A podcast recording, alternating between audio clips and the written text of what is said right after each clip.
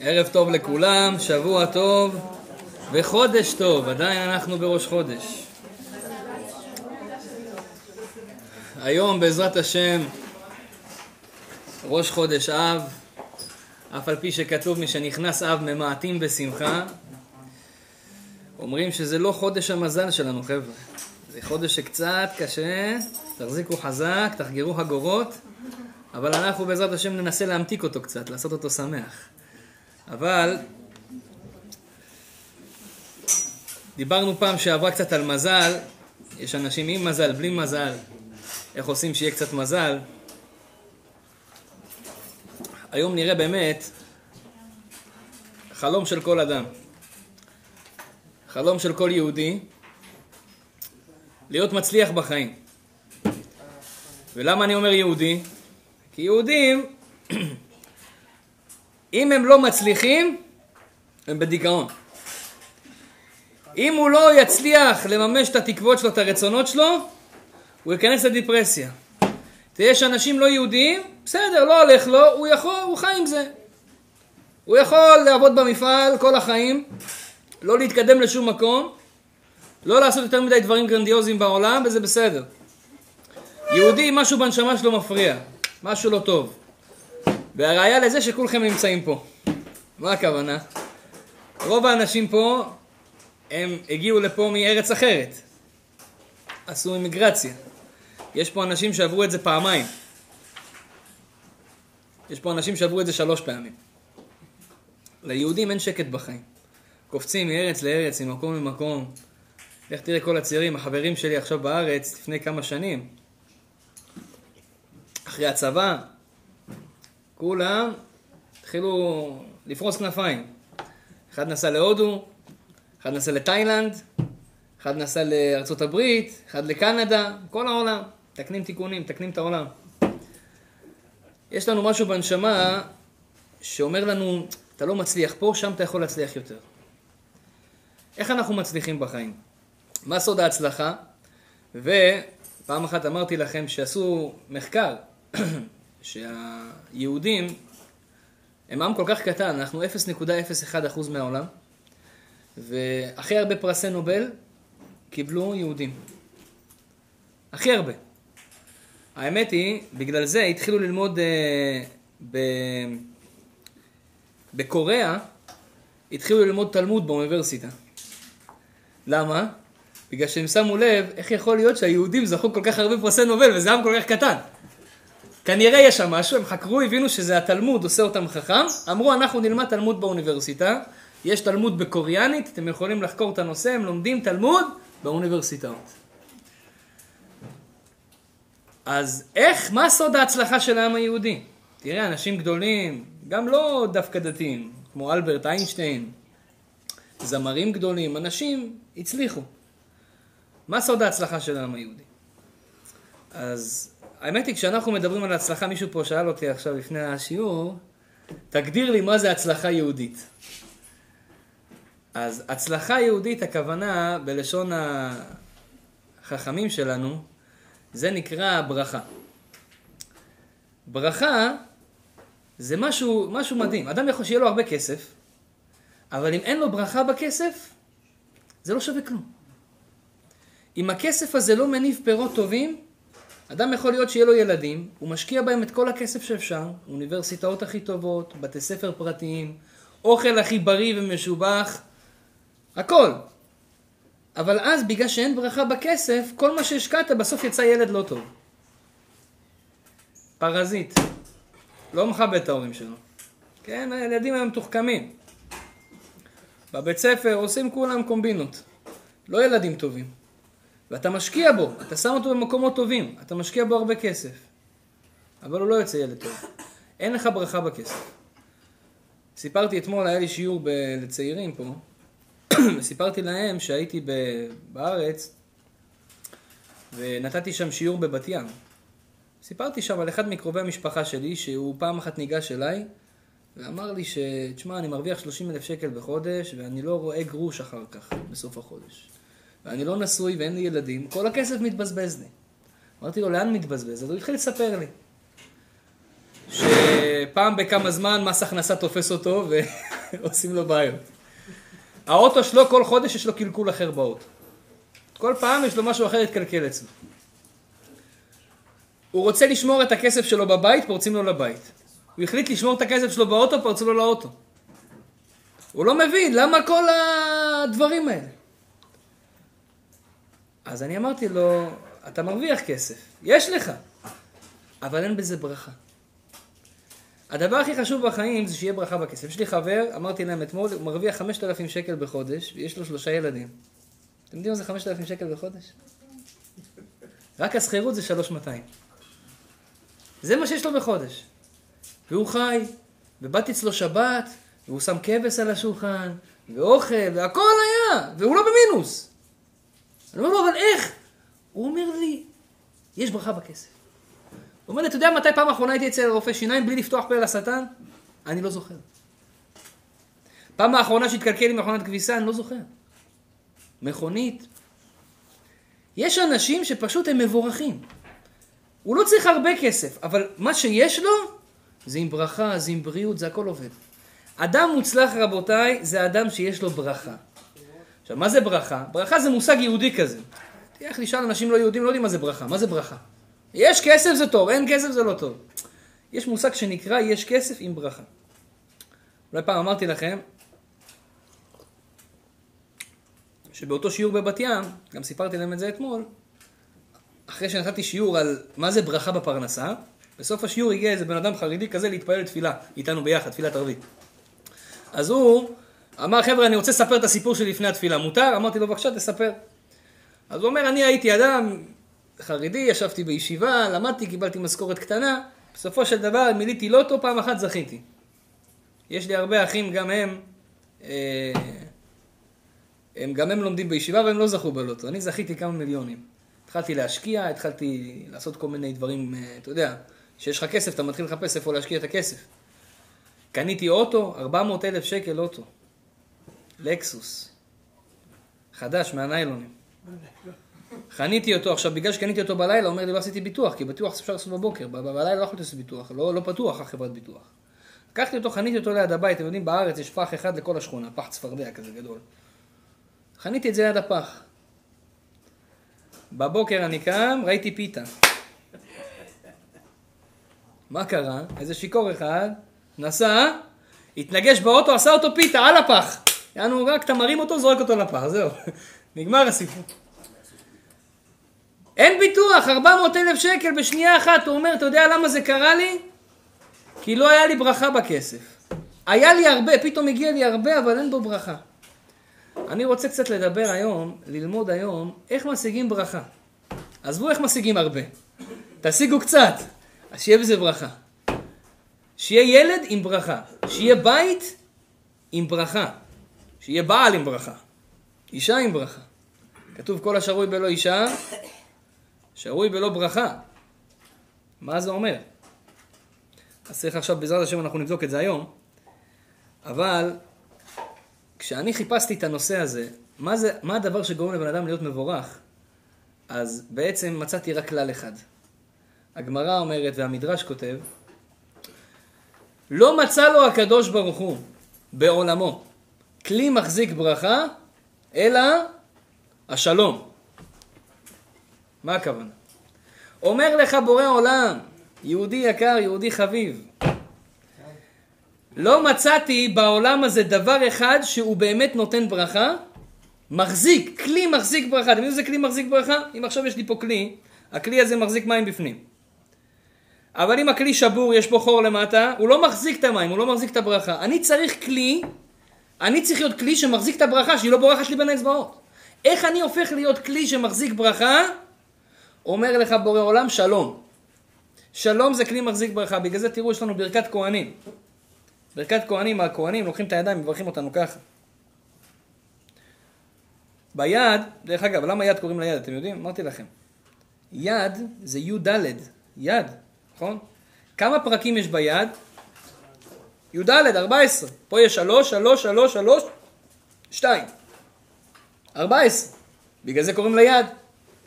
היד השנייה, גם, יד. יד ויד ביחד, כמה זה? עשרים ושמונה, זה כף ח', כוח. איפה הכוח נמצא? בידיים. כשאדם רוצה לראות שהוא כוח, כוחני, אז איפה? זה בידיים, הכוח בידיים. זה לא סתם.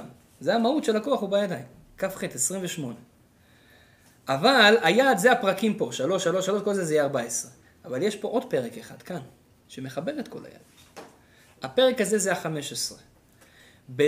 בברכת כהנים שמברכים הכהנים יש חמש עשרה מילים. יברכך אדוני וישמרך, יאר אדוני פניו אליך ויחונקה, יישא אדוני פניו אליך וישם לך שלום. חמש עשרה מילים. המילה האחרונה זה שלום. למה הוא שם את המילה האחרונה בסוף? יש סיבה. אומר לך המדרש, כי בעצם כל היברכך השם וישמרך, תראו רש"י כותב, אחד מהפרשים הגדולים בתורה, רבי שלמה יצחקי. רש"י, ראשי תיבות, רבי שלמה יצחקי. אתם יודעים, לפני שהוא כתב את הפירוש שלו על התורה, הוא צם שלוש מאות שישים וחמישה יום.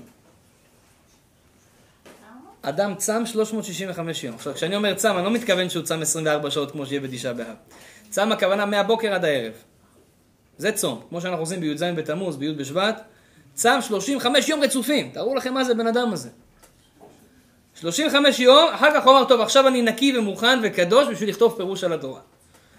אז הוא כתב פירוש על התורה, בפירוש שלו הוא כותב, כל ברכה שהכהן אומר לכם בברכת כהנים, יברכך בכסף. השם וישמרך, כן, בבנים, סליחה, מנזקים. יאר השם בבנים, כן, כל דבר זה ברכה לכל החיים, ברכה לבנים טובים, ברכה לכסף טוב, זה כל הברכת כהנים, בגלל זה טוב מאוד ללכת לבית הכנסת מדי פעם לקבל ברכת כהנים. כל הברכות האלה, לא לא, גם אצלכם יש, אל תדאג. לא, אצלנו אין, אשכנזים אין את זה, חב"דניקים אין את זה. בשלושת הרגלים תלך. אה, רק שלושת הרגלים. אז הברכה הזאת של הכהנים, שבן אדם עושה, אז הוא מברך אותך בכל מיני דברים, ברכה של, של שפע, של פרנסה, של בנים. בסוף הוא אומר שלום. אתם יודעים למה הוא אומר בסוף שלום?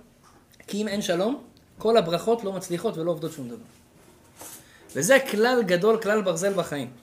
אם אין שלום בין עם ישראל, אם אין שלום במשפחה, יש אנשים אומרים לי, הרב, בוא תבוא, תבדוק לי מזוזות. יש לי משהו בבית, כנראה המזוזות לא בסדר. הוא לא אומר, כנראה אני לא בסדר, כנראה המזוזות הן לא בסדר. שמה? יש בעיה במזוזה? אין, היה... המזוזה לא בסדר. אז אני בא לבדוק את המזוזה, אומר, אין לי ברכה בבית, יש לי בעיות, יש כל מיני צרות. למה אין ברכה בבית? כשאני מגיע, אני רואה אותו איך הוא קורא לאשתו, בואי, הוא הגיע, בואי כבר. אני כבר קלטתי למה אין ברכה בבית. כי אין שלום. אדם שמדבר לבן זוג שלו, לילדים שלו, לאנשים במשפחה שלו, שהמתח שורר בבית, שאין שלום, אין לא יברכך ולא ישמרך ולא יאר השם פניו אליך ולא יחונקה ולא כלום. שום ברכה לא יכולה להחזיק. למה? אמרנו כלי מחזיק ברכה. מה מחזיק את הברכה בבית? שלום. כשאין שלום, אז מה קורה לכלי? הכלי נשבר, הכלי נסדק, ואז כל הברכה לאן היא הולכת? לשכנים. בגלל זה הדשא של השכן תמיד ירוק. כל הברכה נתתנו. אז זה, זה הברכה, בורחת לנו בין האצבעות. אז הוא אומר, איך אנחנו יכולים להשיג ברכה? הוא אומר לך, ברכה אתה יכול להשיג רק על ידי שלום, נשמה. רק על ידי שלום. אתה צריך שיהיה לך שלום. טוב, איך אני עושה שלום? מה זה שלום בכלל? כן. יש הרבה שלום. שלום אה, עם הערבים, שלום, כל מיני סוגים של שלום. איזה שלום אנחנו צריכים? השלום שאנחנו צריכים, זה בעצם... כתוב בגמרא, שלום זה נקרא כשיש אהבה בין אנשים. אהבה בין אנשים נקראת שלום. אהבה בגימטריה כמה? א' זה אחד, ה' זה חמש, ב' זה שתיים, ה' זה עוד פעם חמש, שלוש עשרה. אחד בגימטריה כמה? גם שלוש עשרה. למה אהבה ואחד זאת הגימטריה? יש סיבה. כי בעצם אהבה זה להיות אחד. איך אתה יודע שאתה אוהב את אשתך? אם כואבת לאשתך עכשיו היד, או אם כואבת לבעלך עכשיו היד, ואת אומרת, וואי, איזה באסה עכשיו, הוא לא יעזור לי בבית. צריכה לטפל בו. אז מה קורה פה בעצם? היא זה היא, אתה זה אתה, וואלה, זאת היא נפלה עליי עכשיו. זה לא אחד. אתה יודע מה זה אחד? אדם שלבן שלו, לאשתו, או לאבא שלו, לאמא שלו, לא משנה. למישהו שהוא אוהב. כואב לו הרגל, כמו הרב, איך קוראים לו? הרב מלופיאן, שהגיע לרופא ואמר לרופא, הרב, לאשתי כואבת לנו הרגל, כן, ככה אמר לה. מה זה כואבת לנו? לא, לא כואב, לא, לנו כואב. כשכואב לך, כשכואב לה, כואב לך, כשכואב לו, אתם אחד, אתם יש ביניכם אהבה. זה ככה תבדוק אם יש לכם אהבה. אז זה אהבה כמעט אחד. איך מגיעים לשלום כשיש אהבה, כשיש אחד, כשיש אחדות? איך אנחנו מתאחדים? הגמרא אומרת, קודם כל צריך להבין מה זה, מה זה להתאחד, מה זה לעשות שלום. ההפך של שלום זה מחלוקת. אנשים רבים, כן? דרך אגב, בחום, הסטטיסטיקות וגם התורה אומרת, אדם שגר במדינה חמה, אז הוא יהיה יותר, יותר עם מריבות. למה? החום גורם לכעס. תשימו לב, בקיץ יותר מתעצבנים. חם, חם, אי אפשר. בגלל זה אנשים אומרים, בארץ כולם עצבנים. למה? כי חם שם. גם בעיראק כולם עצבנים. בגלל זה הם הורגים אחד את השני. אז זה, זה בגלל החום. אז עכשיו תשים לב, בקיץ יותר מתעצבנים. בגלל זה אדם צריך לשים מזגן. זה בשלום בית צריך לקנות מזגן. זה הסגולה לשלום בית. אז זה, לא, באמת. כי אז זה בעצם קר בבית, והכל בסדר. אז האמת היא, פעם זה קרה לי כזה מצב. מישהו ביקש, הוא אומר לי, אומר לי, הרב, כל פעם שאני מגיע הביתה אני מתעצבן. אמרתי לו, שאתה יודע, אתה מתעצבן, אתה בא רעב, וחם לך בבית. הוא עשה את זה, הוא פתאום נהיה רגוע. אכל לפני, והוא היה קר בבית, היה אחלה. אבל קור זה גם לא טוב, יהיה קרירות בין בני הזוג. כן, כן, בסדר, עדיף מלהתעצבן. אז הוא מתעצבן, וחם לו. אז, אז, אז כתוב שבמקומות, במקומות שחם, אז הם מאוד יותר עצבנים. במקומות שאין חנייה, בכלל עצבנים. אתמול הייתי בוונדרלנד, עם הילדים. וואי. כמעט אני התעצבנתי, באמת. כמעט אני התעצבנתי. היה חם? אתה משלם עשרים דולר כניסה, שתקשיב, עשרים דולר חנייה. עשרים דולר חנייה, שתבח שמולן. אתה כבר שילמת, ואין חנייה. שילמת עשרים דולר לחניה, ואין חניה. וואו. ואתה מסתובב ומסתובב ומסתובב ומסתובב. עד שפתאום אמרתי, ישראל, תרגע, נשמה. היפלא מהשם דבר, יש בורא לעולם, מה אתה? אתה לא זוכר את ההרצאות שאתה נותן, אני לא מבין אותך. לא, לא, זה מה שאמרתי לעצמי. ואז אמרתי, ריבונו של עולם, תרחמך הרבים, כמה יהודים כבר יש פה היום? לא הרבה, אני אחד מהם. מה, לא מגיע לי חנייה טובה. סך הכל באתי לזמח את הילדים. באמונה, לא שאני צדיק או משהו כזה. אחרי שסיימתי להתפלל, עברו איזה כמה דקות, פתאום איזה אחד יצא בדיוק ליד השער של הכניסה. אמרתי, השתבח שמך לעד מלכנו. אז היה חנייה גם. אין מה לדאוג, הקדוש ברוך הוא מסדר הכל. אבל אדם צריך לדעת, כעס זה מחלוקת. ומחלוקת זה הפך של אהבה, זה הפך של שלום. כתוב בגמרא, מחלוקת אחת דוחה מאה פרנסות. שתבינו, מחלוקת אחת דוחה מאה פרנסות. מה זה מאה פרנסות? מאה פרנסות שרצו להוריד לך עכשיו מהשמיים, במריבה אחת עם חבר שלך, במריבה אחת עם אשתך, אתה הורס לעצמך מאה פרנסות. זה הגמרא אומרת. איך אתה הורס מאה פרנסות? כי בעצם מחלוקת גורמת להפך הברכה. פרנסה זה בעצם ברכה. אדם שיש לו כסף, הוא מבורך. אדם שהוא חולק, שעושה מחלוקות, שעושה מריבות, אז הוא בעצם גורם לפרנסות ללכת ממנו, גורם לברכה ללכת ממנו, אז גם פרנסה הולכת ממנו.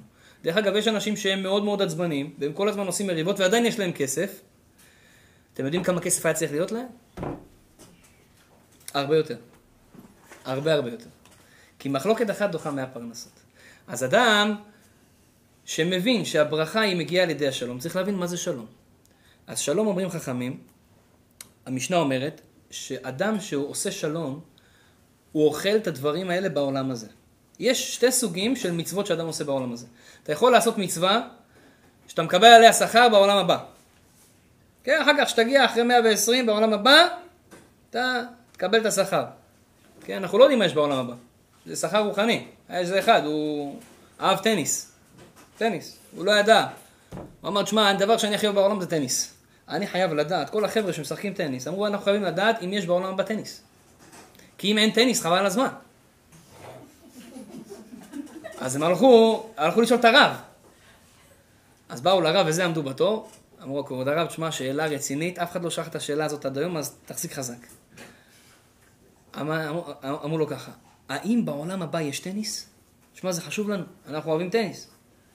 אמר להם, תשמע, באמת שאלה רצינית, אני חייב לצדוק בספרים, לעשות כל מיני עניינים, ואני אחזיר לכם מחר תשובה, תבואו מחר.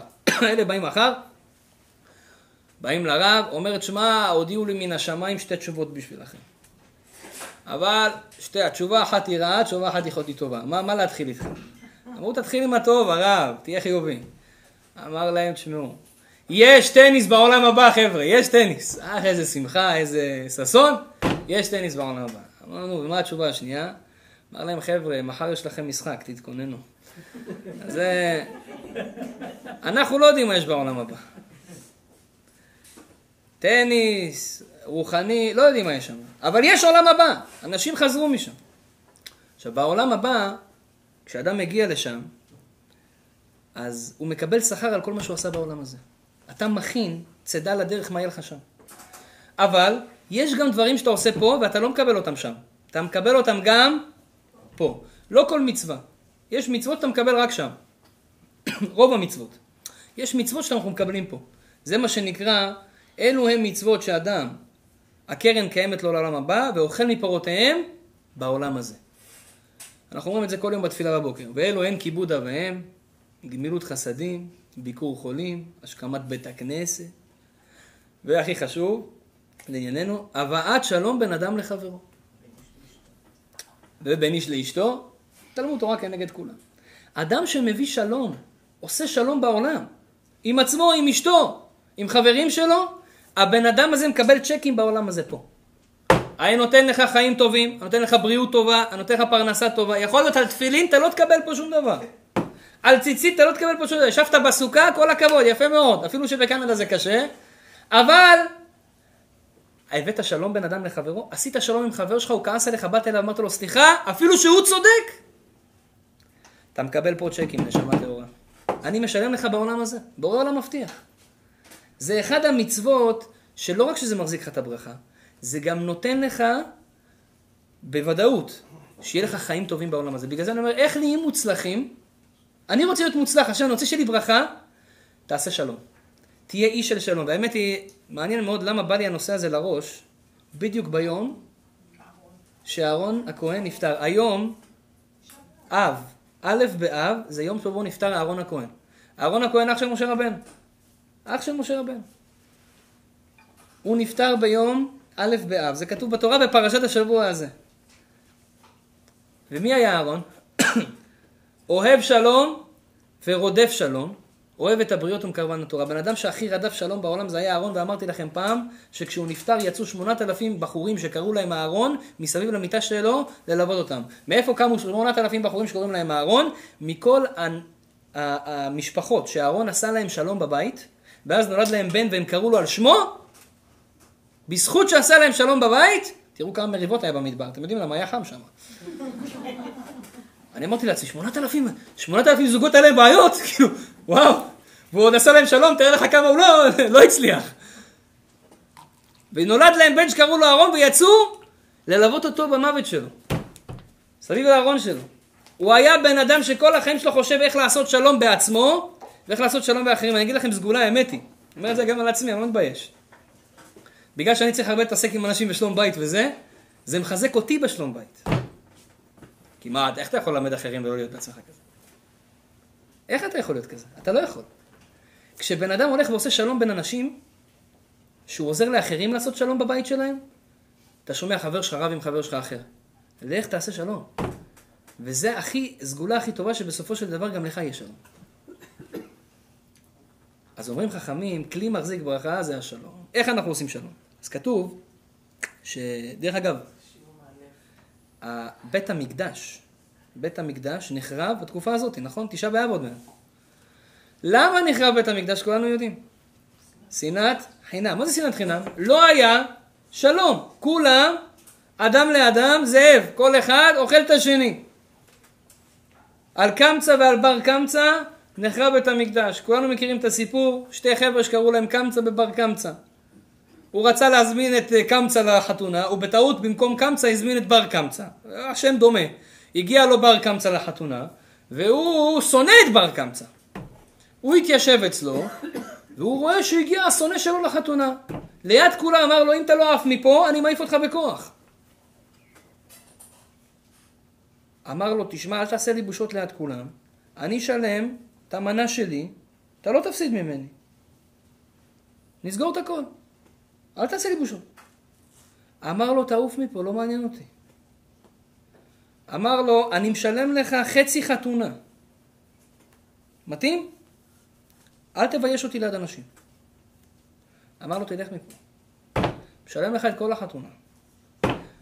אמר לו, תלך מפה והוציא אותו מהחתונה.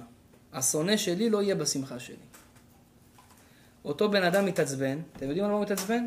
איך כל חכמי ישראל ישבו שם מסביב לשולחן, ואף אחד לא אומר שום דבר? כל המכובדים. כולם שותקים. הלך לקיסר של רומא, אמר לו, תשמע, היהודים שונאים אותך, אתה רוצה הוכחה? אני אתן לך הוכחה. אמר, בוא תגיד להם, אני רוצה שתקריבו קורבן שלי בבית המקדש. ואתה תראה שהם לא יקריבו. מה, באמת? בוא נראה. שלח להם קורבן, הוא הביא את הקורבן בדרך, אתם יודעים מה עשה לקורבן? סליחה מכבודכם, הוציא לו את העין. לקח את הכבש, כבש חי, הוציא לו את העין. לפי ההלכה, כבש שיש בו מום, אסור להקריב אותו על, הקור... על, על המזבח. אם גוי בא ומביא קורבן, מקריבים את הקורבן של הגוי. אין בעיה. אבל אם יש בו מום, אסור. בכוונה עשה לו מום, הקיסר ראה שלא יקריבו את הקורבן שלו, התעצבן על היהודים והתחילה מלחמה, חורבן בית המקדש. על קמצא ועל בר קמצא, נחרב בית המקדש. גם במלחמת העולם הראשונה, אתם יודעים איך היא התחילה?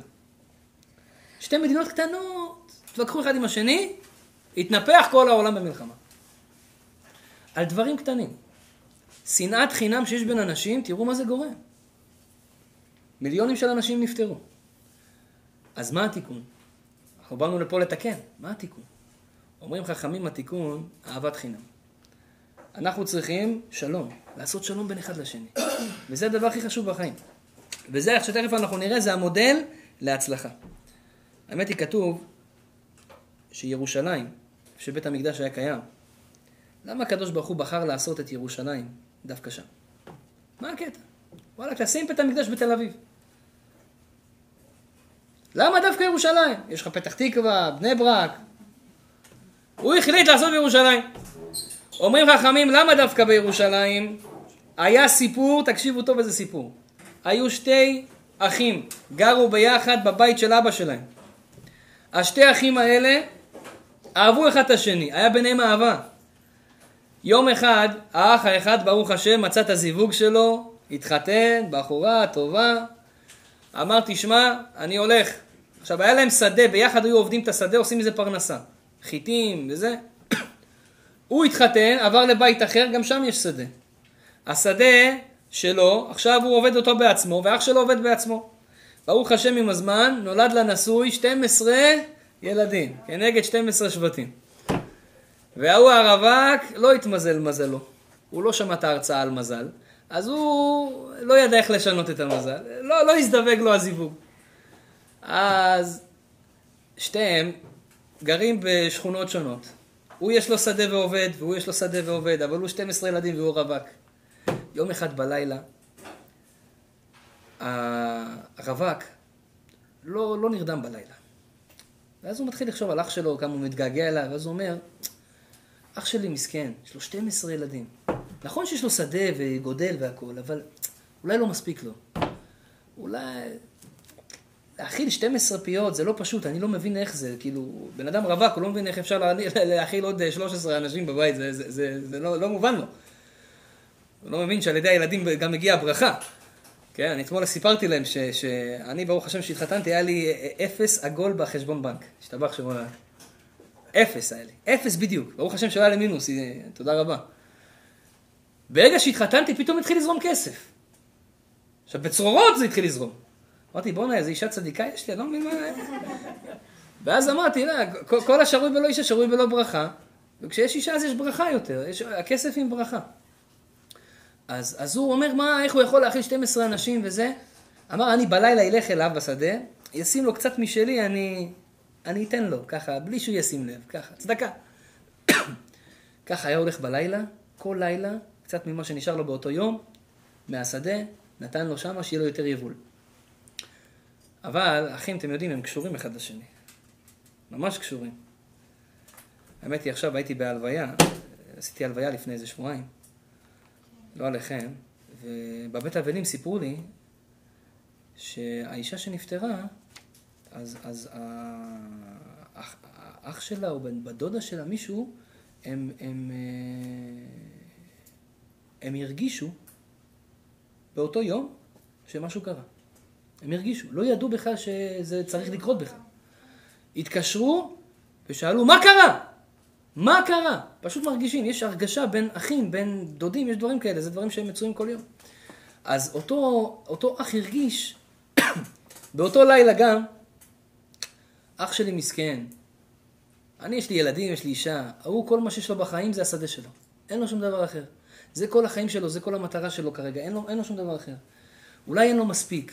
כל החיים שלו זה הביזנס. אולי אני אעזור לו עוד קצת, שיהיה לו יותר, שיוכל להתפתח, שיוכל לקנות עוד. החליט גם הוא בלילה ללכת ולתת לו.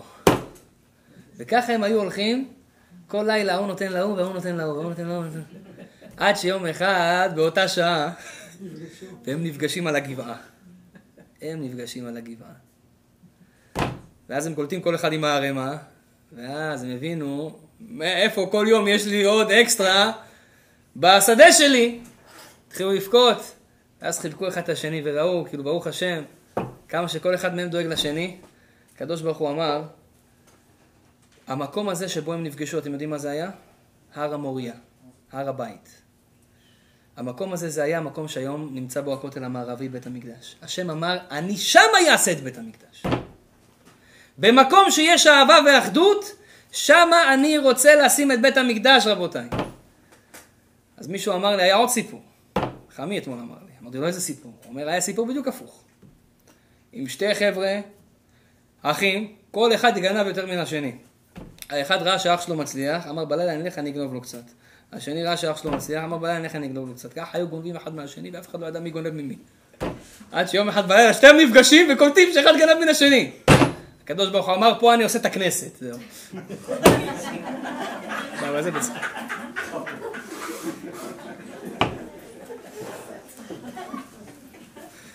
טוב, זה, טוב, זה לא היה סיפור אמיתי, כן? בכל מקרה, השם יעזור להם. לא, גם הם בסדר. אז זה בית המקדש. דברים טובים, רבותיי, נבנים על מקומות של אחדות. אתה רוצה שמשהו יישאר לך? אתה רוצה שמשהו יהיה לתמיד, לנצח? אתה רוצה שמשהו יהיה בו ברכה? צריך שיהיה בו שלום, צריך שיהיה בו אחדות. אומרים חכמים שלפעמים אני רוצה לעשות אחדות, אני רוצה לעשות שלום. אבל מה אני אעשה שחבר שלי מעצבן? מה אני אעשה שהוא בן אדם רע? אני לא יכול לאהוב אותו. קשה לי לאהוב אותו, בוא נאמר, תכריח לי לאהוב מישהו. יש אנשים שהשם ישמור, זה גורם להם גם בזוגיות. הוא מגיע למצב מסוים, וואלה, לא אוהב את אשתי יותר. מה, פעם זה היה משהו אחר. היום זה כבר לא. פעם היה פרפרים, היום זה נפח ל... אתה יודע, הפרפר נהיה גולם בסוף. עכשיו זה לא עובד. מה אני עושה? הוא שונא את הבן אדם, הוא שונא את האישיות הזאת. איך אני יכול לאהוב אותו? איך הקדוש ברוך הוא מצווה עליי לאהוב ואהבת עליך גם כל יהודי בעם ישראל? איך? יש אנשים רעים, יש אנשים לא טובים. היה איזה אדמו"ר אחד. אדמו"ר, אתם יודעים מה זה אדמו"ר? יש כל מיני חסידויות. יש חסידות ויז'ניץ, יש חסידות סאטמר, יש חסידות גור, חסידות קטנה, גור, כן? אז זה כל מיני חסידויות. כל חסידות יש לה אדמו"ר. אדמו"ר זה אדוננו, מורנו ורבנו, זה ראשי תיבות. אז הוא הרב הראשי שלהם, אנשים צדיקים, כן? אדמו"ר אחד, בא אלו החסיד שלו, אמר לו, הרב, אני רואה כל פעם שבאים כל החסידים אליך הביתה, איך אתה אוהב כל אחד, איך אתה מחבק כל אחד, איך אתה מתייחס אליהם, כאילו הם צדיקים, אתה אומר לכל אחד איזה צדיק אתה, איזה טוב אתה. וכשאני מסתכל עליך הרב, מחילה, אני מכיר את החבר'ה האלה, הם לא צדיקים.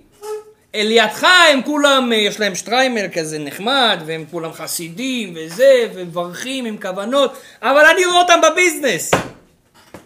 הם לא משהו, הרבה מהם לא בסדר. למה כל אחד אתה אוהב אותו? למה כל אחד אתה מראה לו כאילו הוא צדיק? זה לא נכון. שאלה יפה. אמר לו הרב, תגיד, במה אתה מתעסק? אמר לו, אני אלומן, אבנים, רובי, ספייר, כל מיני דברים כאלה. אמר לו, טוב, יש לך קצת סחורה, אני יכול לראות את הסחורה שלך? אמר לו, כן, כשאני פה איתי, אני תמיד לוקח.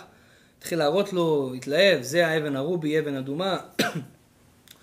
כל אבן ואבן התחיל להראות לו, בסוף הוא הוציא את היעלום, היה לו אחד יעלום כזה גדול, משהו טוב. חתוך ככה, משושה, כפול. הראה לו את היעלום, פרינסס קאט קוראים לזה, אתם מכירים פרינסס. הראה לו את, ה, את היעלום, והתחיל להסביר לו על החיתוך, על הצבעים, על הנקיות, אין גרגירים בפנים. והאדמור יושב ככה, אמר לו, תשמע, מחילה, אני מצטער, אני לא מבין מה מיוחד ב, ביעלום הזה. אומר לו הרב, סליחה שאני, בטח שאתה לא תבין, רק אנשים שמבינים באבנים יכולים לראות את היופי של האבן הזאת. מי שמבין באבנים יכול להבין. כמו שאומרים, אתה יודע, רק מי שמבין ביין יכול להבין את הטעם של יין, אבל עשו מחקר בארץ, תדעו לכם, הכל עובדים עליכם בעיניים כולנו. עשו מחקר בארץ, לקחו את האנשים שהכי מבינים ביין בעולם, שמו להם ככה, לא מראים להם איזה יין, הביאו להם את היין הכי זול, וואו וואו, מאה דולר בקבוק, מאה דולר בקבוק. שישה דולר בשוק הכרמל, מה אתה מדבר? ככה זה היה. עובדים עלינו בעיניים, תקנה זול, לא צריך איזה.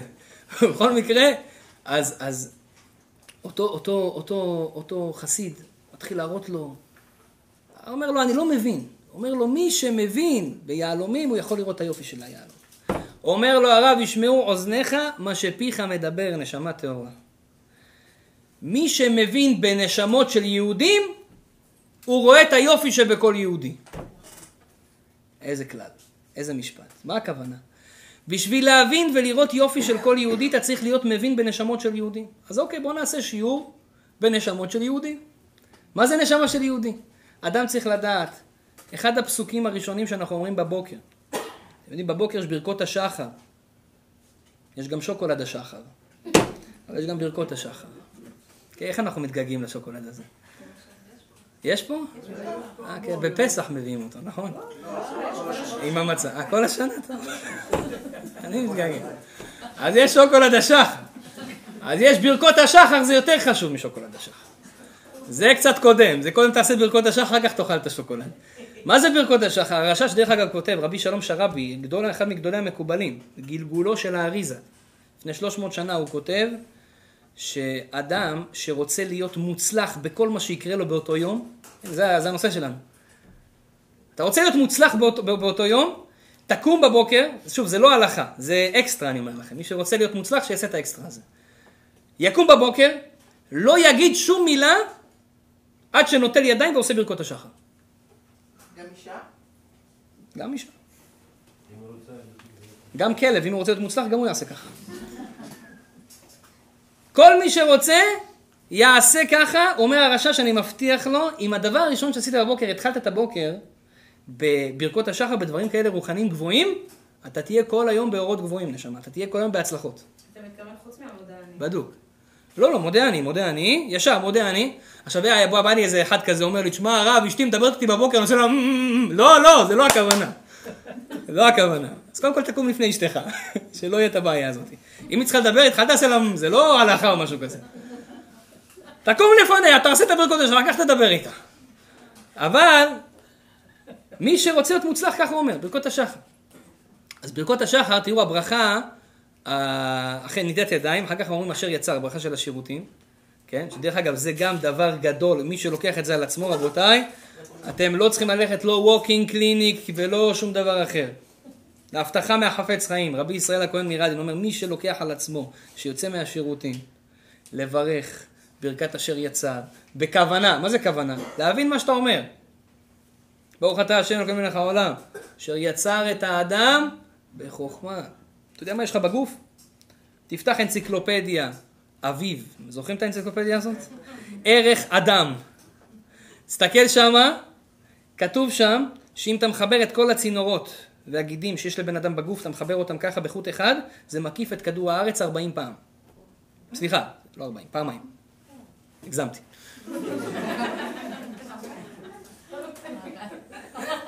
בסוף תהיה שיקור. עכשיו זה לא אני, זה אנציקלופדיה. אתם יודעים מה יש בגוף של האדם? אתם יודעים איזה חוכמה? שאם ייפתח אחד מהם, תראה לך פתאום יש לך חור בצינורית של אדם. פאנצ'ר, קורה. תארו לכם, יש לכם פאנצ'ר בצינור, אתם יודעים מה קורה? נגמר הבן הסיפור של הבן אדם. שאם ייפתח אחד מהם, או אם ייסתם אחד מהם, סליחה מכבודכם, תארו לכם, הולכים לשירותים, פתאום נסתם, אתה לא יכול. אתה לא יכול. יום, יומיים, שלוש. מת. נגמר הסיפור. אם ייסתם, איזה חוכמה. אדם שיכוון בברכה הזאת, באמת יכוון. יש כאלה תולים את זה ככה ליד הקיר, וזה חמוד כזה, יפה. לכוון בברכה, מובטח לו שלא צריך לרופאים. לא צריך לרופאים. תכוון כמו שצריך, לא צריך לרופאים. זה סיפר לי הרב פנגל, שביום אחד הוא אמר לאבא שלו את ההלכה הזאת. אבא שלו הוא התחזק כזה וזה, הוא לא כל כך קיים את המצוות הכל. ויום, הוא אמר לו, אבא, תכוון באשר יצא, אתה תהיה בריא וזה. הוא עשה את זה, באותו יום הוא ניצל, הוא הלך לסקי שלג. באותו יום הוא ניצל, נפלה עליו מפולת שלו, הוא שם נאבד, קרא לו איזה משהו, ברוך השם בנס הוא יצא, הוא אמר, תשמע, בן שלי זה בגלל האשר יצר שכיוונתי. לא הייתי יכול לצאת מדבר כזה, זה האשר יצר הזה. מציל אותך מכל מיני בעיות של רפואה. אז זה, זה הברכה הראשונה, השנייה בבוקר. הברכה השלישית בבוקר, זה נקרא אלוהי נשמה. כן? אלוהי נשמה שנתת בי טהורה. אשכנזים אומרים טהורה היא. כן? אתה ברתה, אתה יצרת, אתה נפחת בי. מה הכוונה אלוהי נשמה שנתת בי טהורה? תראו לכם איזה רשע קורא ברכות השחר. אלוקי נשמה שנתת בי טהורה, היא טהורה? איזה טהורה? אתה כל היום עושה עבירות, איזה טהורה? אבל נשמה היא טהורה, הוא לא טהורה, נשמה טהורה. אבל מי זה הוא? שאלה יפה, מי זה הבן אדם? כשאתה אומר אני, למי אתה מתכוון? הגוף, הבשר, המבנה. אז זה אני? זה שאלה, אולי אני זה הנשמה. מי זה אני? אתה יודע, אם אני זה הגוף, חס ושלום עכשיו אתה, דרך אגב זה קרה פעם אחת בבית משפט בארץ, היה איזה בן אדם אחד, שהוא רצח, ואתה יודע, המשפט, עד שעושים לך המשפט, שנה. אז עבר שנה, אחר כך הוא אומר, חבר'ה, זה לא אני בכלל. אמרו לו, מה זאת אומרת, זה לא אתה? יש תמונות. הוא אומר, כן, אבל זה לא אני. איך זה לא אתה? תביאו לפה בבקשה מדען. הם הביאו מדען. המדען הסביר להם, שמבחינה פיזיולוגית, התאים שיש לנו בגוף, הם מתחדשים. יש תאים שמתחדשים כל יום, יש תאים שמתחדשים כל חודש, יש תאים שמתחדשים כל חצי שנה, והתאים הכי הכי הכי, אתה יודע, ששורדים, מתחדשים פעם בשנה. אחרי שנה זה כבר לא אותו גוף. לכל הדעות. זאת אומרת, מי שרצח לפני שנה זה לא אני בכלל, מה אתם רוצים ממני? חכם, אה? עורך דין. העורכי דין הם חבל לכם על הזמן. פעם היה בגן עדן וגיהנום, היה בלגן. נהיה חור. בגיהנום לגן עדן, ונכנס ריח רע מהגיהנום לגן עדן. החבר'ה בגן עדן אמרו, מה זה? זה לא איכות חיים פה. כל החיים עבדנו בשביל גן עדן, נכנס ריח לא טוב. צריך תקן את זה. מי יתקן? על חשבון מי? על חשבון גן עדן או על חשבון גיהנום? היה ויכוח, אמרו, טוב, נלך לבית משפט. הלכו לבית משפט, מי ניצח? הגיהנום. למה הגיהנום? שם כל העורכי דין נמצאים. סתם, סתם, לא שיש לי משהו נגד עורכי דין. אז זה אדם. אדם אומר, אלוהי נשמה, שנתת בי טהורה. איך? מי זה הבן אדם? אדם זה הנשמה שלו, לא הגוף. הגוף מתחדש, אמרתי לך, הגוף בקבר, הנשמה ממשיכה. הבן אדם, אני זה הנשמה. אז אם אני זה הנשמה, אתם יודעים מה זה אומר? זה אומר שאני טהור. כל יום בבוקר אני אומר שאני טהור. הנשמה שלי טהורה. עכשיו שתבינו, יש אנשים שעושים לכם רע בחיים. יש אנשים שעושים לנו רע. יש אנשים שמעצבנים אותנו. יש אנשים שתוקפים אותנו. יש אנשים שמקללים אותנו. אז אתה אומר, איך אני יכול לאהוב אותו? הוא עושה לי רע.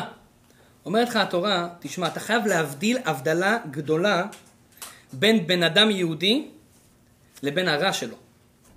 זה שתי דברים שונים. כל אדם יהודי הוא נשמה חלק מהקדוש ברוך הוא. אתה יודע מה זה חלק מהקדוש ברוך הוא? חלק אלוקי. כל אחד ממכם פה. זה חלק של השם. זה משהו שאי אפשר בכלל לתאר אותו. איזה גבוה הוא, איזה חזק הוא, איזה גדול הוא, איזה טהור הוא ונקי. רק מה קורה? יש לנו ניסיונות בחיים. יש לנו יצרים, ומתלבש בנו לפעמים איזשהו דעות רעות, כוחות רעים ורצונות לא טובים להזיק לאנשים אחרים. זה נקרא יצר הרע. היצר הרע מסית אותך לעשות כל מיני דברים. הרבה פעמים אתה מתחרט על זה אחר כך. מי מתחרט? הנשמה. היא אומרת, וואי, מה עשיתי? איך, איך יכולת לעשות את הדבר הזה? איך היצר הרע השתלט עליי? בן אדם שעשה לך משהו רע, אתה חייב להבין, הוא יהודי צדיק. באמת, באמת, באמת הוא נשמה טהורה, הוא חלק של הקדוש ברוך הוא. אבל מה לעשות שהיצר הרע יתגבר עליו? והיצר הרע יתגבר עליו, בגלל זה הוא עשה לי מה שהוא עשה לי. אני לא כועס עליו. אני כועס על היצר הרע שלו שגרם לו את הדבר הזה. אבל הוא עצמו הוא בן אדם טוב, הוא יכול לצאת מזה גם. הוא יכול גם לצאת מהרע הזה. כי לכל אחד מאיתנו יש את הקטע הזה. מה, כולנו צדיקים? כולנו עושים תמיד טוב? כמה פעמים נפלנו? כמה פעמים עשינו רע? מה, אנחנו עשינו את הרע הזה? ודאי שזה היה בשיתוף שלנו, אבל קרה פה משהו חיצוני שנכנס בנו איזה רוח שטות כזה. איזה יצר הרע כזה שיסוד לנו, תעשה משהו לא טוב. וכך האדם צריך להסתכל על החבר שלו. הבן אדם הזה, ודרך אגב זה, מי, ש, מי שלא רואה ככה בחינוך ילדים, מי שלא עובד בצורה הזאת, לא יצליח בחינוך הילדים שלו. מה הכוונה? אם יש לך ילד, והילד בא הביתה עם תעודה על הפנים. על הפנים של תעודה. או שהוא התנהג לא טוב בבית, לא התנהג לא טוב בבית ספר, עשה דברים, השם ישמור. יש כאלה ילדים כל הזמן מאשימים אותם. כל הזמן הם, איך אומרים? בגלל שהם בנדיטים, אז כל הזמן הם, הם ה... קורבן. הם, הם הקורבן. כן. אלה שתי ילדים כאלה, שתי אחים, כל הזמן הם עושים בעיות. אז ההורים כבר לא יודעים מה לעשות איתם. איפה נשים אותם? מה... אמרו, אתם יודעים, אולי נביא את הרב הביתה, קצת יפחיד אותם ככה תורה וזה, אז אולי הם ילמדו. אז הביאו את הרב. אז הרב בא, מסתכל עליהם. הם מסתכלים עליו. אומר, אומר, אומר להם, איפה אלוקים? אז הם כזה כאילו, וואו, וואו, וואו, איפה נפלנו עכשיו? איפה אלוקים? צועק עליהם. אז בקיצור, בפעם השלישית שאמר איפה אלוקים, הוא כוח לבלו, הלכו, התחבאו. עכשיו, האח הראשון הלך התחבא בארון, האח השני גם נשאר שם, גם הוא שואל אותו, איפה אלוקים? גם הלך התחבא בארון. הוא אומר לו לאח, אז אל תשאל מה קרה, אלוקים נאבד, ועכשיו מאשימים אותנו. סקנים, הכל נפל, נפל עליהם. כל הזמן הם אשמים. אז, אז מה קורה? פעמים יש לך ילד, והילד הזה כל הזמן הוא השעיר לעזאזל. ולמה הוא ככה? כי אתה אומר, הילד לא טוב. הוא נולד לא בסדר, הוא... יש לו בעיות, הוא צריך רטלין, יש לו בעיות. ואז בעצם אתה נותן לו סטיגמה שהוא לא טוב. אתה צריך לעשות הפרדה. הילד הזה הוא טוב. הוא חלק של הקדוש ברוך הוא. איך אתה יכול להגיד על חלק של הקדוש ברוך הוא שהוא לא טוב? רק מה? יש לו יצר הרע. והוא יש לו יצר הרע חזק. ותדעו לכם שמי שיש לו יצר הרע חזק, זה אומר שיש לו פוטנציאל הכי גדול בעולם. איך אתה יכול לדעת שאתה יש לך פוטנציאל להיות צדיק? שאתה רואה שבונה יש לך יצר הרע, שאתה רוצה לעשות פשעים. אתה רוצה לעשות פשעים, תדע לך. למה? כי יצר הרע הוא לא הולך לפריירים. הוא הולך איפה יש בשר. לנשמות הרציניות הוא הולך שם אצלם. אם אתה רואה שהוא בא אליך תדיר, תבין, בונה, אני משהו רציני. באמת זה ככה. ובגלל זה כשאני רואה ילד בעייתי, ילד בעייתי זה ילד שהולך להיות אחד מגדולי הדור בעזרת השם. הוא יכול גם להיות ראש השודדים. אבל אם אני יודע איך לטפל בו, הוא גם יהיה גדול הדור. כי יש לו פוטנציאל גדול. איפה הוא ינתב אותו, עכשיו זה תלוי בי איך אני אעזור לו. מה אני צריך לראות? אני צריך לראות, יש יצר הרע ויש את היהודי היקר. נשמה שנתת בי טהוראי. כל בן אדם הוא נשמה טהורה. וככה אתה צריך להסתכל על כל החברים שלך ועל כל מי שעצבן אותך בחיים. רבותיי, במלחמת ששת הימים, אני רוצה להגיד לכם למה ניצחנו במלחמה הזאת. היה הרב אברמוביץ', אחד מראשי ישיבות של פונוביץ', אני חושב. במלחמת ששת הימים, הגיעה אצלו אישה. והעם ישראל היה במצב, אתם יודעים מה זה, זה מלחמה, כל, כל הארצות ערב נגדנו. הם היו בפחד היסטרי כל האנשים שם. חשבו שהם זהו, הולכים למות. והרבנים עשו עצרת, תפילה ולימוד תורה, אתה יודע, בשביל לעורר את העם ואת הציבור כדי שננצח במלחמה. הגיעה לשם אישה אחת ואמרה, הרב, אני יכולה לעצור את המלחמה. איך את יכולה לעצור את המלחמה? היא אמרה, בעלי עזב אותי לפני עשרים שנה לארצות הברית. לא יודעים איפה הוא, הוא עזב אותי בכוונה, השאיר אותי עם הרבה ילדים בבית, לבד, בלי שום כסף, בלי שום דבר. כנראה הלך לאיזו אישה אחרת. השאיר אותי עגונה. אתם יודעים מה זה עגונה? הוא לא הביא לגט, ולא יודעים איפה הוא, והוא לא מת, היא לא יכולה להתחתן עם אף אחד. הוא סגר לי בעצם את האפשרות להתחתן. ואי אפשר להתיר אותה, כי הוא עדיין חי. עשה לי את המוות עשרים שנה. ואני רוצה עכשיו להגיד לקדוש ברוך הוא, ריבונו של עולם, אני מוכלת לו בלב שלם. בלב, באמת, באמת, בלב שלם אני מוכלת לו, ובגלל שאני מוכלת לו, אני רוצה שאם אני יכולתי למחול לו אחרי שהוא עשה לי ככה, אני רוצה שאתה תמחול לעם ישראל על מה שהם עשו לך. שהבאת עלינו כזאת מלחמה. אתה תמחול עכשיו לעם ישראל. רבותיי, ביום הזה ניצחנו. אני לא יודע, הרב אברמוביץ' אמר, אני חושב שזה בגלל האישה הזאת.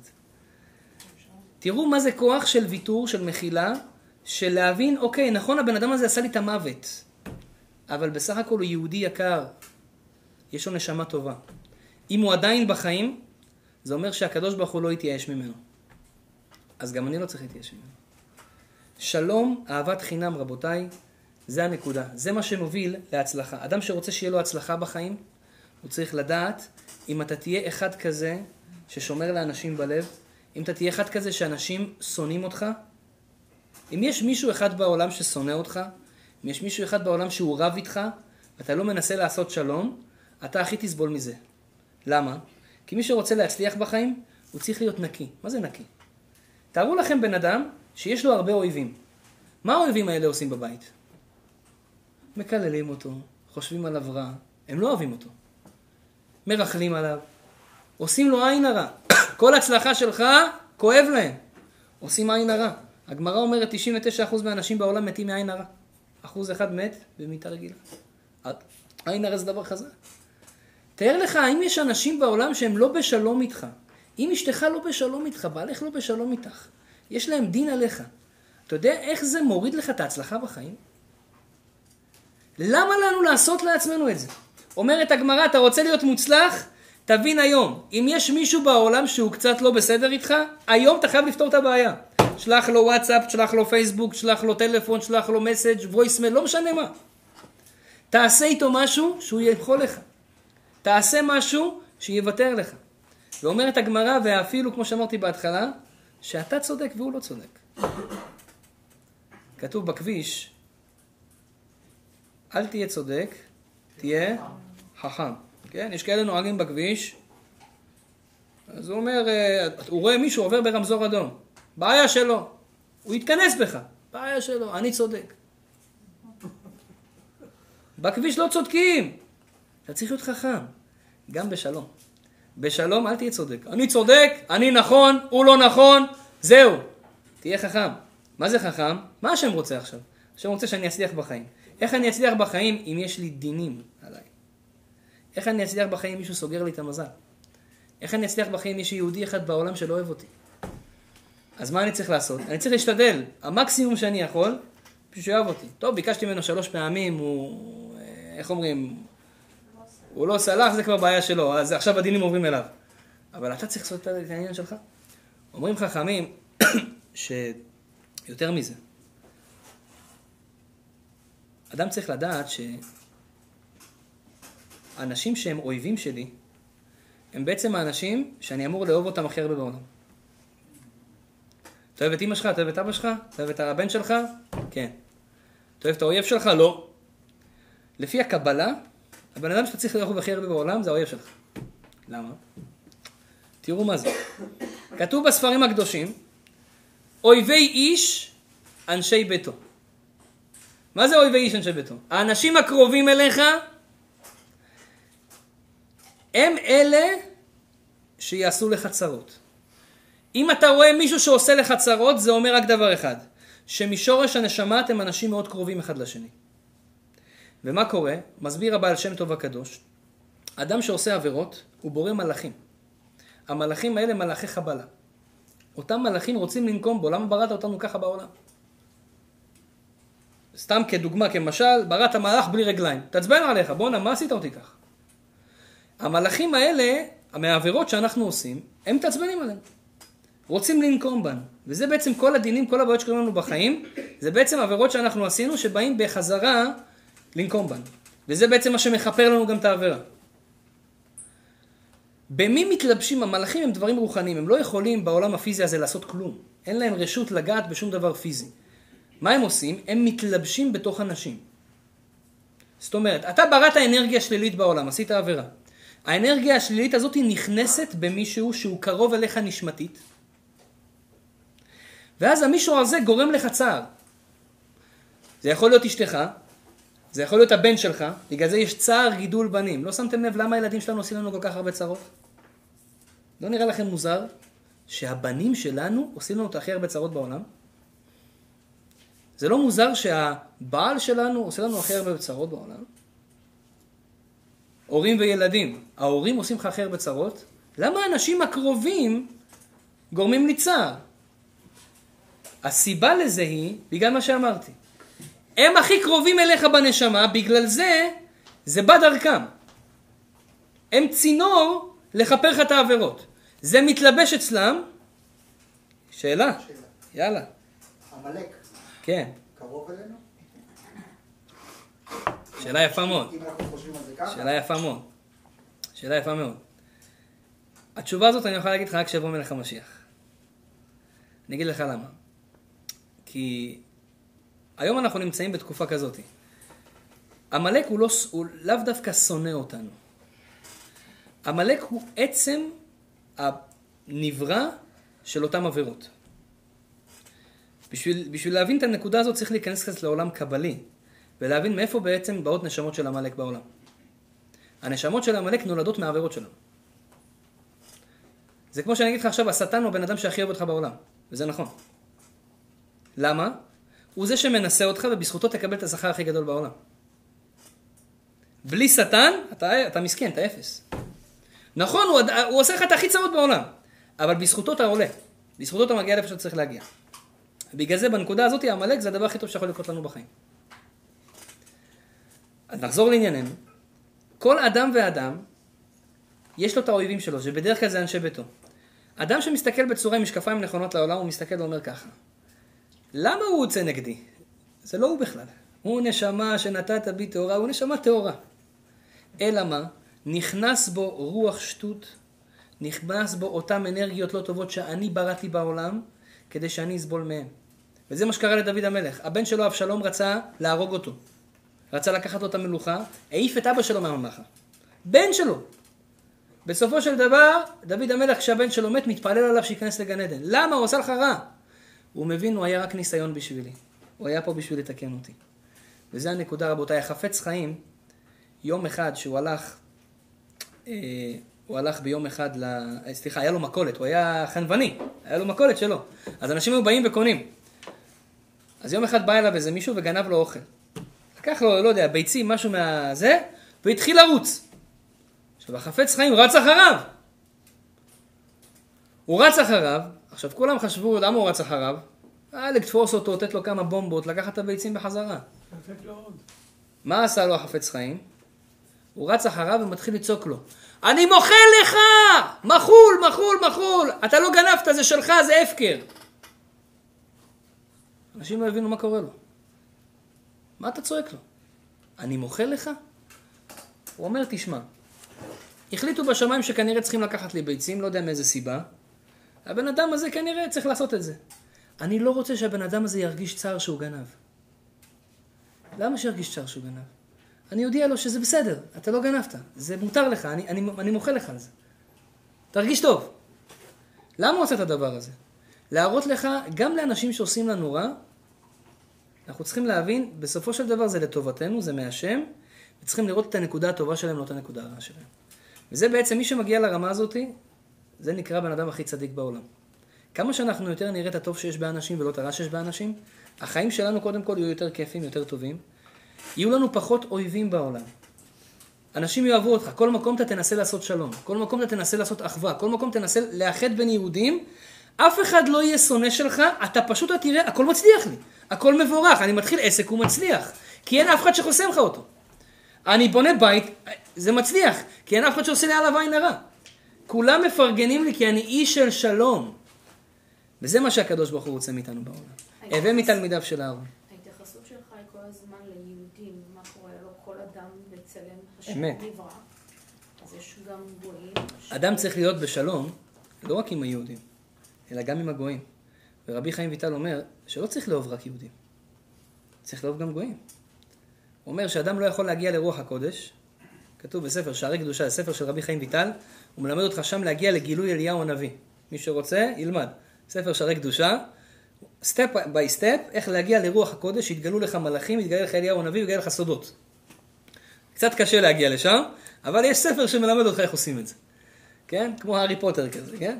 אז זה, הספר הזה שם הוא כותב, אני התחלתי את הספר, התייאשתי באמצע, אבל התחלתי את הספר, ופתאום ראיתי שמה שאחד מהתנאים להגיע לרוח הקודש וגילוי אליהו הנביא, זה לאהוב כל יהודי ואפילו גוי. ואם אתה לא ברמה שאתה אוהב כל יהודי בעולם, אתה לא יכול להגיע לרמה של רוח הקודש. מה עם מוסלמים? גם חיות וגם צומח, הכל לשם. יפה. מוסלמי גם?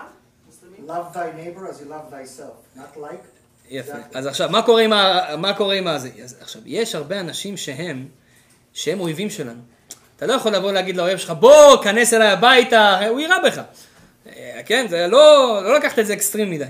צריכים לדעת להבין שאנחנו עדיין חיים בעולם פיזי, בעולם שיש אנשים שעדיין לא מבינים, כן, את הנקודות שהסברתי לכם היום. יש מוסלמים שמתאבדים, והשם ישמור, השם יציל מה שקורה עכשיו בימים האחרונים, הקדוש ברוך הוא ישמור על עם ישראל, אמן ואמן, בעזרת השם, בזכות השיעור הזה, שלא יהיו יותר פיגועים כאלה. אבל... אתה חושב לעצמך, מה, אני צריך לאהוב את הגוי הזה? איך אני יכול לאהוב את המחבל? ודאי שאתה לא צריך לאהוב את המחבל הזה. המחבל הזה הוא רובו רע. ודאי וודאי שגם בתוכו יש ניצוץ טוב מסוים. אבל הניצוץ הזה הוא כל כך כל כך לא נראה כבר מרוב הרע שיש בבן אדם, שאתה צריך לדעת, יש בו ניצוץ טוב. והניצוץ הטוב שבו זה חלק אלוקי. אבל כרגע הוא לא שם. כרגע הוא לא חי את הניצוץ הטוב הזה. הוא גרובו רע. ולכן הוא כרגע אנמי שלי. ואני חייב להתייחס אליו בתור אנמי. אבל כל האנשים האחרים בעולם, ובגלל זה אני אומר בפרט יהודים, כי ליהודי הניצוץ הזה הוא חזק יותר. הניצוץ הזה של האלוקות בתוך יהודי, כל יהודי יש לו את הספרק הזה בפנים, שלא משנה מה הוא עשה בחיים, הוא בסופו של דבר רוצה להיות בן אדם טוב. בסופו של דבר רוצה להיות יהודי צדיק וטוב ויקר, רק צריכים לגלות לו את זה. ואומר לכם, סגולה, שמי ש... רואה את הטוב שבכל יהודי, הוא גורם לאותו יהודי להיות באמת טוב. אמרתי לכם את זה פעם. אם אתה מסתכל על הבן שלך ותמיד אומר, הבן שלי הוא הילד הכי צדיק בעולם, הוא יהיה הכי צדיק בעולם. אם אתה מסתכל על הילד שלך ואתה אומר אותו כל הזמן, אתה חושב אפילו רק, הוא לא מוצלח. יש לו הרבה יצר הרע, הוא לא טוב, הוא לא בסדר, הוא לא יהיה בסדר. כי ברגע שאתה מעורר אצלו נקודות טובות, הוא נהיה בן אדם טוב. וזו סגולה הכי טובה בעולם, להפוך את כל האויבים שלנו לאוהבים שלנו. פשוט תתחיל לחסות רשימה של מה טוב באויב שלי. מה טוב בבן אדם שהוא לא כל כך בסדר איתי. ובמי אנחנו מתחילים? מתחילים ב... באישה, מתחילים בבעל, מתחילים בילדים. אחר כך אנחנו הולכים גם לאנשים אחרים. אתן לכם עוד שתיים שלוש סגולות להצלחה, בלי קשר לדבר הזה, שאנחנו נצליח בחיים שלנו. זה כבר דברים מספרי קבלה. כתוב בספרים, אדם שרוצה להצליח, אמרתי לכם ברכות השחר, דבר בדוק ומנוסה. דבר שני, אדם שרוצה להיות מוצלח בחיים שלו, כתוב בספרי קבלה שאנחנו עושים קידוש של שבת. יש מנהג לשים שלוש טיפות מים בקידוש. לפני שאתה עושה את הקידוש, שלוש טיפות מים. כל קידוש, חוץ מההבדלה. שים שלוש טיפות מים. מים, מים ויין, אם אתה מחבר אותם ביחד, זה יוצא גימטריה כסף. מים ויין ביחד, גימטריה כסף, נותן ברכה בפרנסה. אדם יהיה מוצלח בפרנסה שלו. אדם שעושה את הסגולה הזאת, זה דבר שמועיל לו.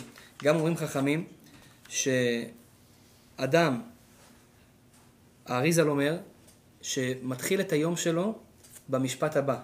הריני מקבל על עצמי מצוות עשה של ואהבת לרעך כמוך. ואני אוהב כל אחד ואחד מבני ישראל כנפשי ומאודי. אתם לא חייבים להגיד את זה בדיוק בצורה שאני אמרתי, אבל הנקודה היא, אדם צריך להתחיל את התפילה שלו בבוקר, אדם צריך להתחיל את היום שלו בבוקר. אני עכשיו הולך לקיים מצווה שנקראת מצוות עשה מהתורה, ואני מגלה שאני אוהב כל יהודי ויהודי בעולם כמו שאני אוהב את עצמי. אדם שיתחיל את היום שלו במשפט הזה, היום שלו יהיה פגז. יצליח בכל העניינים, יהיה לו אור ביום הזה. למה? כי בעצם עשית אחדות אחת. עכשיו, זה לא רק להגיד מהשפה ולחוץ, זה להרגיש בלב, לחשוב על כל אלה שעשו לי בעיות, כל אלה שניסו לשים לי רגליים, כל אלה, אני אוהב אותם כמו שאני אוהב את עצמי, אני אוהב אותם. וכמה שבן אדם יחשוב על זה יותר ויותר, הוא יראה שהיום שלו הוא יהיה יום טוב. למה? כי הוא איש של שלום, ושלום זה מחזיק ברכה, ברכה לא יכולה לברוח ממך. ברגע שאתה אוהב כל יהודי ויהודי, אז אתה כלי מחזיק ברכה, והקדוש ברוך הוא דואג לך שאתה תצליח בכל מעשה ידיך. כן צדיק. קודם כל בן אדם צריך לאהוב את עצמו. יפה מאוד. איך מתחילים באהבת ישראל? אהבת עצמו. אמת. יש לי שאלה. כן. אבו מאזן אומר ש... אבו מאזן, הרב אבו מאזן, אני צריכה להגיד. הרב הגאון אבו מאזן, כן. הוא אומר שליהודים אסור להם לעבור על יד... קוראים למקום הזה בירושלים. הר הבית, כן. שאנחנו טמאים. כן. מה אתה אומר על זה? תשמעי, הוא למד תלמוד, מה אני אגיד לך? כנראה הוא גם היה בקוריאה שם. כתוב שליהודי אסור להיכנס להר הבית, בגלל שה... לא בהר הבית, בקודש הקודשים, יש שם איזה עשרים שלושים מטר מרובע, שאסור להיכנס שם לשום יהודי בעולם, חוץ מכהן גדול ביום הכיפורים. והמקום הזה הוא נקרא קודש הקודשים, ובגלל... וזה באמת, הוא צודק אבו מאזן, שבגלל שיש לנו נשמה גבוהה, אז גם אה, שולטת בנו הטומאה. גויים, הטומאה הזאת שאנחנו מדברים עליה, יש כמה סוגים של טומאה, אבל הטומאה הזאת שאנחנו מדברים עליה, היא לא נצמדת לגויים. למה? כי הטומאה נצמדת למקומות של, כמו שאמרתי, שיש בהם בשר. הטומאה נצמדת למקומות שיש בהם קדושה, בשביל לינוק ממנה קדושה. מקום שאין שם קדושה, אין לה מה לעשות שם. בגלל זה היהודי שנפטר, הוא מטמא, כהן אסור לו לעבור לידו. גוי שנפטר, כהן יכול לעבור לידו. אין בעיה. למה? יהודי שנפטר, הנשמה הלכה, הגוף נשאר, בגוף יש לחלוכי קדושה, באים כוחות הטומאה לנוק אותה, אז הכהן לא יכול להישאר שם. אבל גוי שנפטר, לא נשאר שם לחלוכים של קדושה. ולכן, זה לא מטמא. אין בזה שום בעיה. אז אבו מאזן צודק, אבל רק בזה הוא צדק, בשביל הדברים האחרים.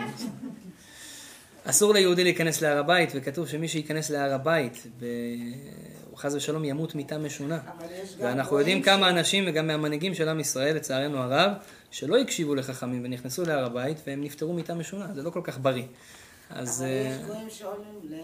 לגויים אין בעיה, מותר להם. אבל יש כאלה שגם עולים לבית עדן. מה? גויים? כן, למוסלמים יש שם בתולה בת שבעים ושתיים שמחכה להם בגן עדן. זה משהו אחר. השם בעזרת השם יגזור על כולנו גזרות טובות. אתן לכם עוד סגולה קטנה, באמת אולי כתבתי לי את זה, כן. או, אז, אז אמרתי שכסף ומים זה נותן הצלחה, נכון? אז בקידוש עם היין זה דבר גדול. ועוד דבר גדול, וזה אני עשיתי את זה לעצמי, בגלל זה אני משתף אתכם עם זה, הרבה פעמים יש לי תקופות כאלה של מתח בחיים, משהו לא מצליח, פתאום אתה בא הביתה כזה, האווירה כזאת היא לא, לא מאה אחוז, אתה רוצה פתאום לשנות את זה ל-מאה שמונים אחוז, אומר האריזל, קח בסמים, קח משהו שהוא מריח טוב, נענה, בזיליקום, משהו שיש לו ריח טוב, אפילו בושם שהוא אמיתי, אבל לא בושם מזויף. תברך עליו ברכה, כן? או הדסים, תברך עליו ברכה, ברוך אתה השם אלוקינו מלך העולם, בורא יסבה בסמים, אם זה עשב כמו ננה, יסבה בסמים או בזיליקום, או בורא מיני בסמים, אתה יכול להגיד על כל דבר, בורא מיני בסמים על בושם אמיתי, הוא אומר, אם אתה מריח את הדבר הזה, ואתה מכוון שהריח, הנשמה נהנית מהריח. וכשבן אדם מברך את הברכה הזאת, ומריח את זה ונהנה מזה, זה ממתק את כל הדין שיש עליו עליו. היה לך הרבה דין, הרבה לחץ, הרבה עין הרע, עשית ברכה בכוונה, הרחת את זה, אומר האריזל, זה משנה לך מאה שמונים מעלות. אני אישית הרגשתי את זה, כל פעם שיש איזו תקופה כזאת ככה, ישר עושה ברכה ככה בכוונה, מריח תריח, אני רואה שהאווירה משתנה לגמרי, וזו גם סגולה למתק את הדינים, אבל אין ספק שמה שדיברנו היום, שהעניין של השלום, הוא הדבר שעולה מעל כל הסגולות, שזה מי שישמור על שלום, בין איש לאשתו, בין אב לביתו, בין חבר לחברו, מובטח לו שיהיה מבורך בכל מה שיעשה, כל ימי חייו, בעזרת השם יתברך, השם יזכה אותי ואתכם, את כל עם ישראל, להיות אוהבי שלום כמו אהרון הכהן, שזכותו, שהיום היורצייט שלו, תגן עלינו ועל כל עמו ישראל, אמן ואמן. חזק וברוך לאורי וליעקב, לארגון ולחביב, השם ישמור אתכם, בעזרת השם יש למישהו שאלות, בבקשה.